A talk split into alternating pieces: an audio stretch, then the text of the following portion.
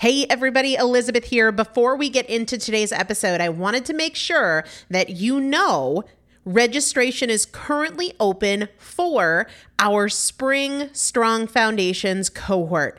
Strong Foundations is a five week strength building program brought to you by me and Morgan Bungers. Coach Morgan Bungers is one of the best, most effective strength training coaches in this country. He has worked with some of the most elite athletes in the world, and now he specializes working with people in their 40s, in their 50s, in their 60s who want everyday strength. And this is not about being able to push your suitcase into the overhead compartment on an airplane. We need to be consistently and effectively strength training if we want to maintain the strength of our immune system. Muscle is a critical part of our immune system. And if we are not actively maintaining our strength, we are losing it as we age. And that means we are losing the strength of our immune system. It's also a significant component of our overall metabolism, especially our carbohydrate metabolism.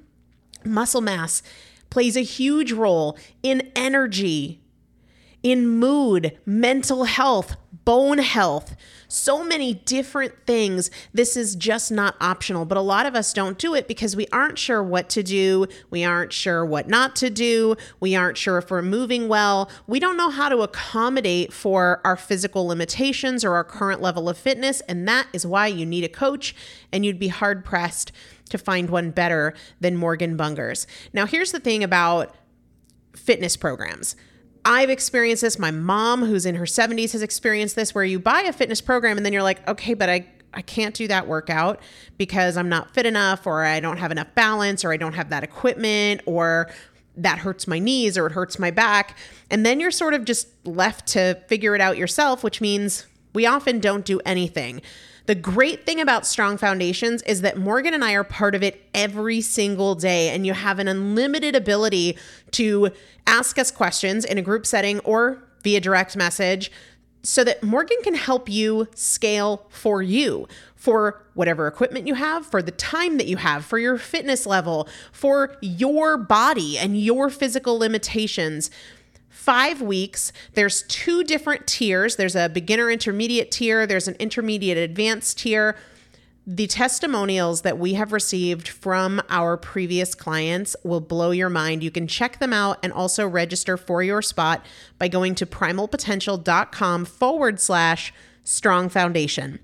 Primalpotential.com forward slash strong foundation. If you are an alum, if you have been through strong foundations before, I've already emailed you a renewal link with a special renewal rate. So please use that. If you don't see that email, let me know. For the rest of you, primalpotential.com forward slash strong foundation. We start on May 13th. So grab your spot now. You will have these workouts for life four workouts a week for five weeks, two different tiers. So you've got 40 workouts total. Plus, there is a five part series on your pelvic floor.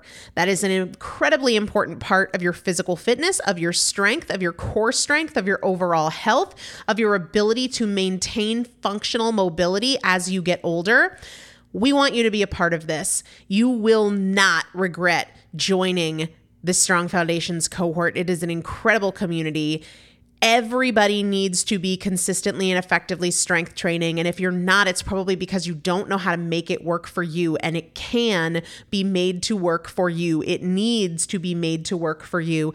Primalpotential.com forward slash strong foundation to register now. Let's get into the episode. Welcome to the Primal Potential Podcast the incremental anti diet solution for effective permanent weight loss. Primal Potential is committed to helping you overcome emotional eating, hormonal imbalances, unhealthy habits, and your dieting mindset through education and inspiration. We don't just talk about what you should eat and what you should avoid. We talk strategy. Primal Potential is bridging the gap between knowing and doing each episode will leave you with concrete tips for making positive changes that make a difference. Primal Potential is here to help you lose weight, get healthy, and master fat loss naturally.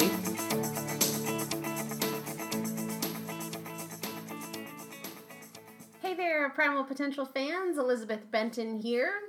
Today's topic that we are going to go through is our addiction to sugar.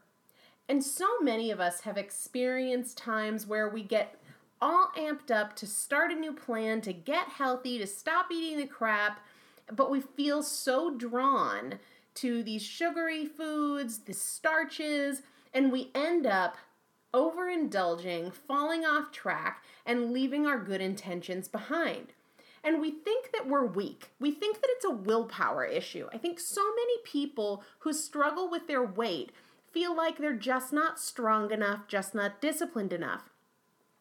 But I disagree. I think you're wrong. I think if you look at other areas of your life, you'll find that you are disciplined. You'll find that you do have willpower. So, what is it about food it must be more than willpower. It must be more than just the ability to grit your teeth and bear through it and white knuckle willpower. It's got to be more than that. And it is. The issue is that sugar and many grains are actually truly addictive. We have a sugar problem in this country. We are getting fat and sick because of our ridiculously high consumption of sugar. And I think one of the problems is that many of us don't recognize sugar in all of its forms.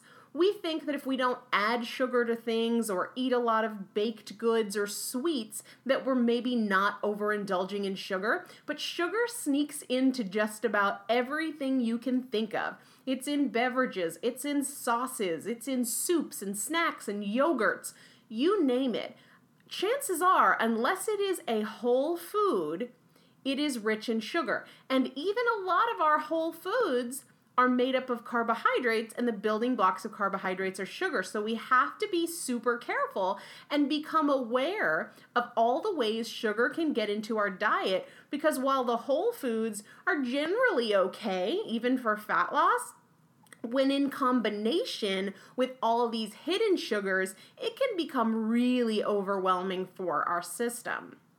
The average American consumes 22 teaspoons of sugar every single day. 22 teaspoons every single day. Imagine getting out your teaspoon and putting it in a bag of sugar and counting one, two, three, four, all the way up to 22 every single day. Uh, the average American is consuming 140 pounds of sugar every year, every single year. And here's the thing not only can sugar initiate disease progress in the body, right? And you can literally be the origin of disease, it can create hormonal imbalances. It can negatively impact our mood and our ability to focus, not only does it make us fat, but it is truly addictive. And that has been proven in both animal and human studies. Sugar is addictive. And if we want to overcome our weight struggles and feel like we can stick to a healthy eating program, we have to overcome our sugar addiction. And one thing I want to point out about my own personal struggle with my weight, when I would think about embracing healthy habits, I would feel a little discouraged. I would feel like, but I don't want to give up cupcakes and ice cream because I love them and I enjoy them and I want to be able to find a way to enjoy them in moderation. What I didn't realize though, that it wasn't it really wasn't truly a love of the taste of those things. It was an addiction. And when I broke that addiction, I realized that I don't really want those things. Now, don't get me wrong, there are some things that I still enjoy and indulge in, but a lot of the things that held me back from weight loss initially, I didn't really love. I just was addicted to that sugar rush. So if you're feeling like, oh, well, I really love this one particular thing and I just can't give it up. Just keep your mind open to the fact that that might not be true. Once you break that addiction and sever that unhealthy bond to sugar, you'll really discover what you truly do love and what maybe was just more of a psychological draw or an addiction. Sugar in any form table sugar, fruit, oats, wheat, processed food is the only food other than alcohol that has the ability to alter behavior. I'm going to say that one more time because it's really powerful. Sugar in any form, whether it's table sugar, fruit, processed foods, wheat, oats, all those those are building blocks made up of sugar. That is the only category of food other than alcohol that has the ability to alter behavior. It can provide feelings of relief or euphoria. It can also leave you with symptoms of withdrawal, and that is because sugar is a drug. And I want to go through some of the research today that supports that. So let's break it down and get really kind of to the basics. There is a particular region of your brain that's referred to as the pleasure center, and it's called the nucleus accumbens. And in addition to being responsible for your pleasure sensations, it's also known as the origin of addiction. And human and animal studies have shown that addictive substances, when we consume them, they light up this pleasure center, the nucleus accumbens, the origin of addiction. Even when you think about certain drugs or certain foods, you can trigger a response from this pleasure center, the nucleus accumbens. And so, by studying this area of the brain, scientists have proven that sugar is, in fact, quite addictive. So, there was an interesting study done a few years ago, and scientists created two milkshakes that tasted the same, had the same amount of calories, the same amount of fat, same amount of protein. The only difference was that one was low sugar and one was high sugar. So they took a group of people and they all received the low sugar milkshake. Okay, they all drank this low sugar milkshake. And then the scientist measured the activity within the pleasure center of their brain, and they also measured their blood sugar, their insulin, and then how hungry they were after drinking the milkshake and how many cravings they had after drinking the milkshake. So they all went through that low sugar milkshake and those measurements. Then, several days later, same group of people, they all drank the high sugar milkshake and the same variables were evaluated. So the activity within the nucleus accumbens, the pleasure center of the brain, as well as blood sugar, insulin, and subsequent hunger and cravings. The result? The high sugar milkshake triggered extreme activity in the nucleus accumbens, that pleasure center of the brain, but the low sugar milkshake did not. So it didn't um, trigger activity in that addictive origin part of the brain. The high sugar milkshake, of course, increased blood sugar and insulin as we would expect, and the low sugar milkshake did not. And finally, with the high sugar milkshake, after the participants drank it, they had notable hunger and cravings just hours after consuming it. But with the low sugar milkshake, they did not have measurable hunger and cravings after consuming it. And this uh, study was summarized by a prominent doctor named Dr. Mark Hyman. And his conclusion was all foods that spike blood sugar are biologically addictive. So basically, that's your carbohydrates. And the more influence they have on your blood sugar, the more potentially addictive they are. Now, let's talk about what we think of typically when we think of addiction. Some people consider drug addiction to be something extreme. People who abuse drugs like heroin and cocaine are often looked at as slaves to their drug, weak individuals who are victims of the incredible pull of a very, very powerful substance. But you know, drugs like heroin and cocaine, which we think of as kind of extreme examples, actually have a lot in common with things like sugar and wheat. I am not kidding. Hear me out. So, cocaine and heroin are two examples of opiate drugs. Opiates block pain signals and can produce feelings of relief and euphoria when they bind to opiate receptors in our brain. You know what else binds to opiate receptors? Wheat. Yeah, wheat, like whole wheat. Here's how it works when we consume wheat, made up of building blocks, which are sugars, so wheat is a carbohydrate, and the building blocks of carbohydrates are sugars. So when we consume wheat, it enters the stomach during the digestive process, and in the stomach, it's exposed to an enzyme called pepsin and then hydrochloric acid. And this exposure to pepsin and hydrochloric acid breaks down the wheat into polypeptides.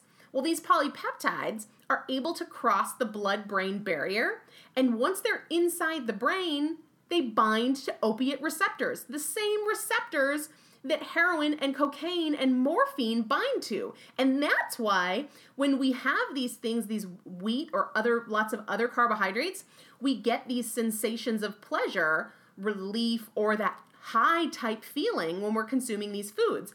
And it gets even crazier.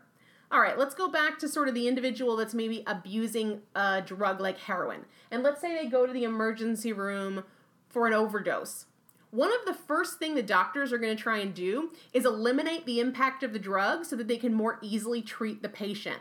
And what they'll do is they'll inject the user of heroin with a drug called naloxone, and naloxone blocks the opiate receptors so the drug can't bind, and essentially it kills the person's high.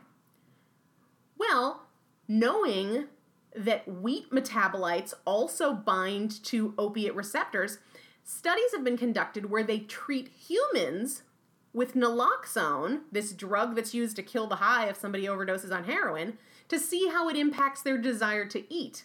So they did this study and they took two groups of binge eaters.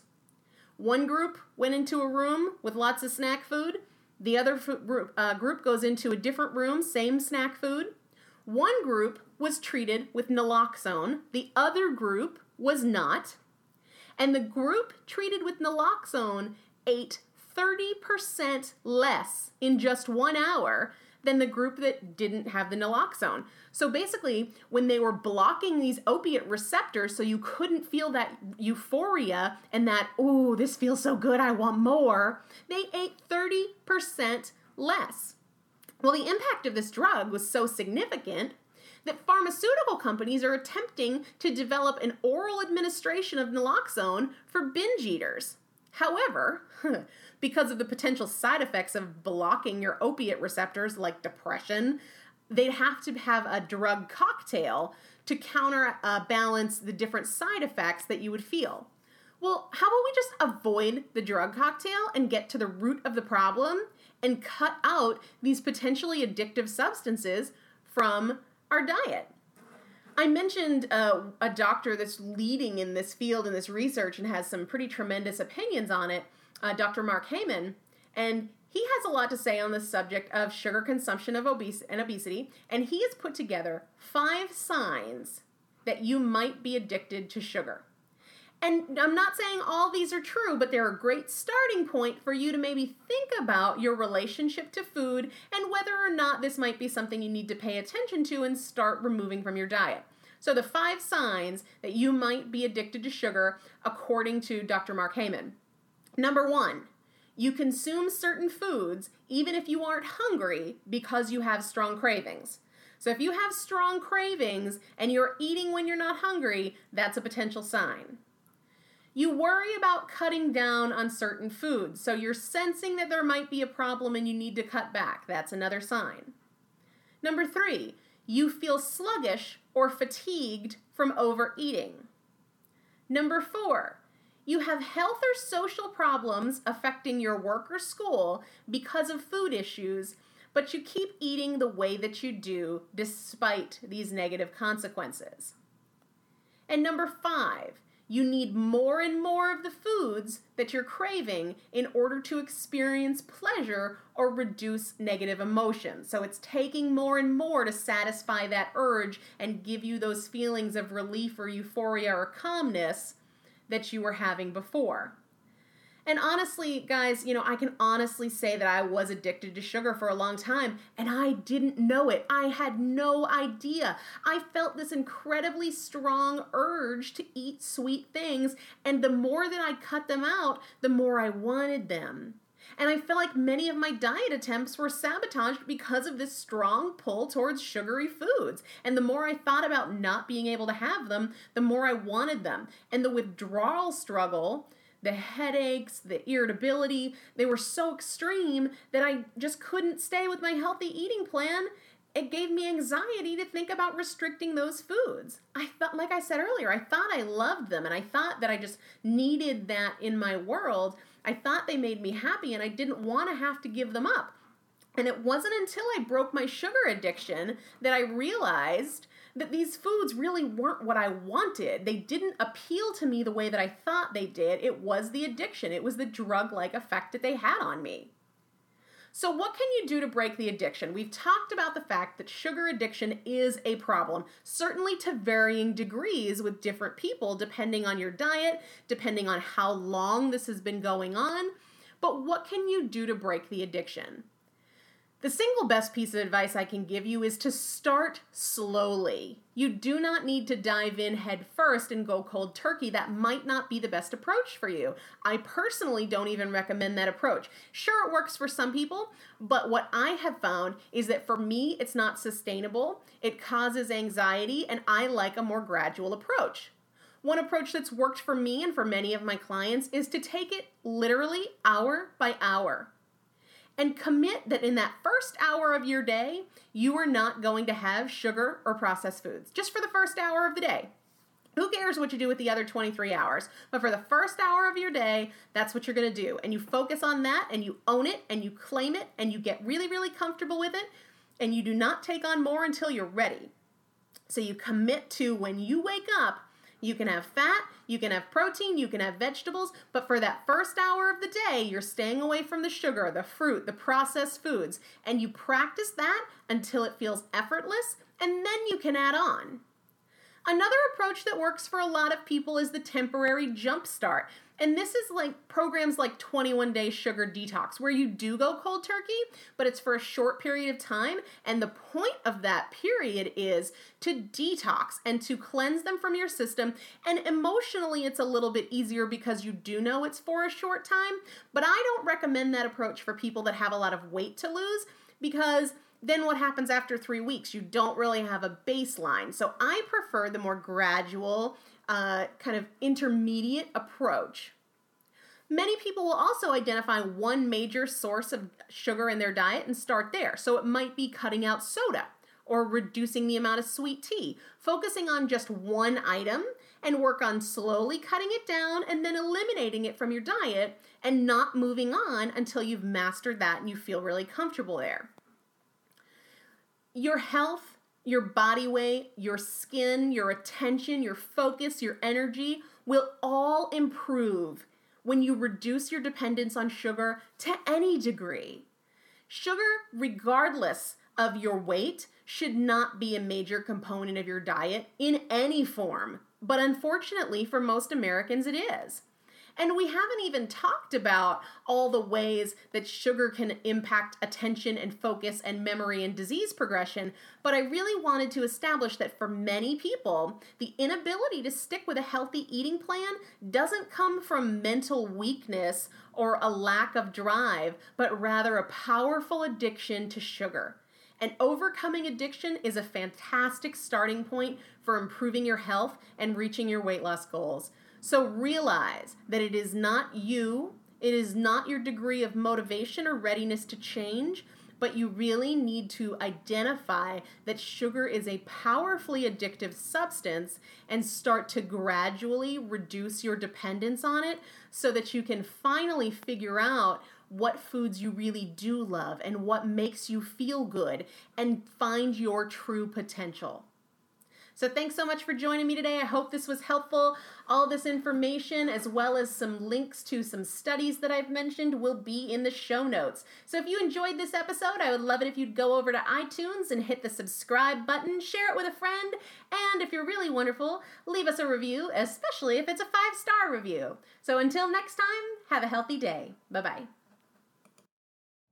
You know how to book flights and hotels. All you're missing is a tool to plan the travel experiences you'll have once you arrive. That's why you need Viator. Book guided tours, activities, excursions, and more in one place to make your trip truly unforgettable. Viator has over 300,000 travel experiences to choose from. Everything from simple tours to extreme adventures and all the niche, interesting stuff in between. So you can plan something that everyone you're traveling with will enjoy. Real traveler reviews give the inside scoop from people who've already been on the experiences you're considering. So you can plan with confidence. Free cancellation helps you plan for the unexpected. And 24 7 customer support means you can travel worry free. Download the Viator app now and use code Viator10 for 10% off your first booking in the app. Find travel experiences for you. Do more with Viator.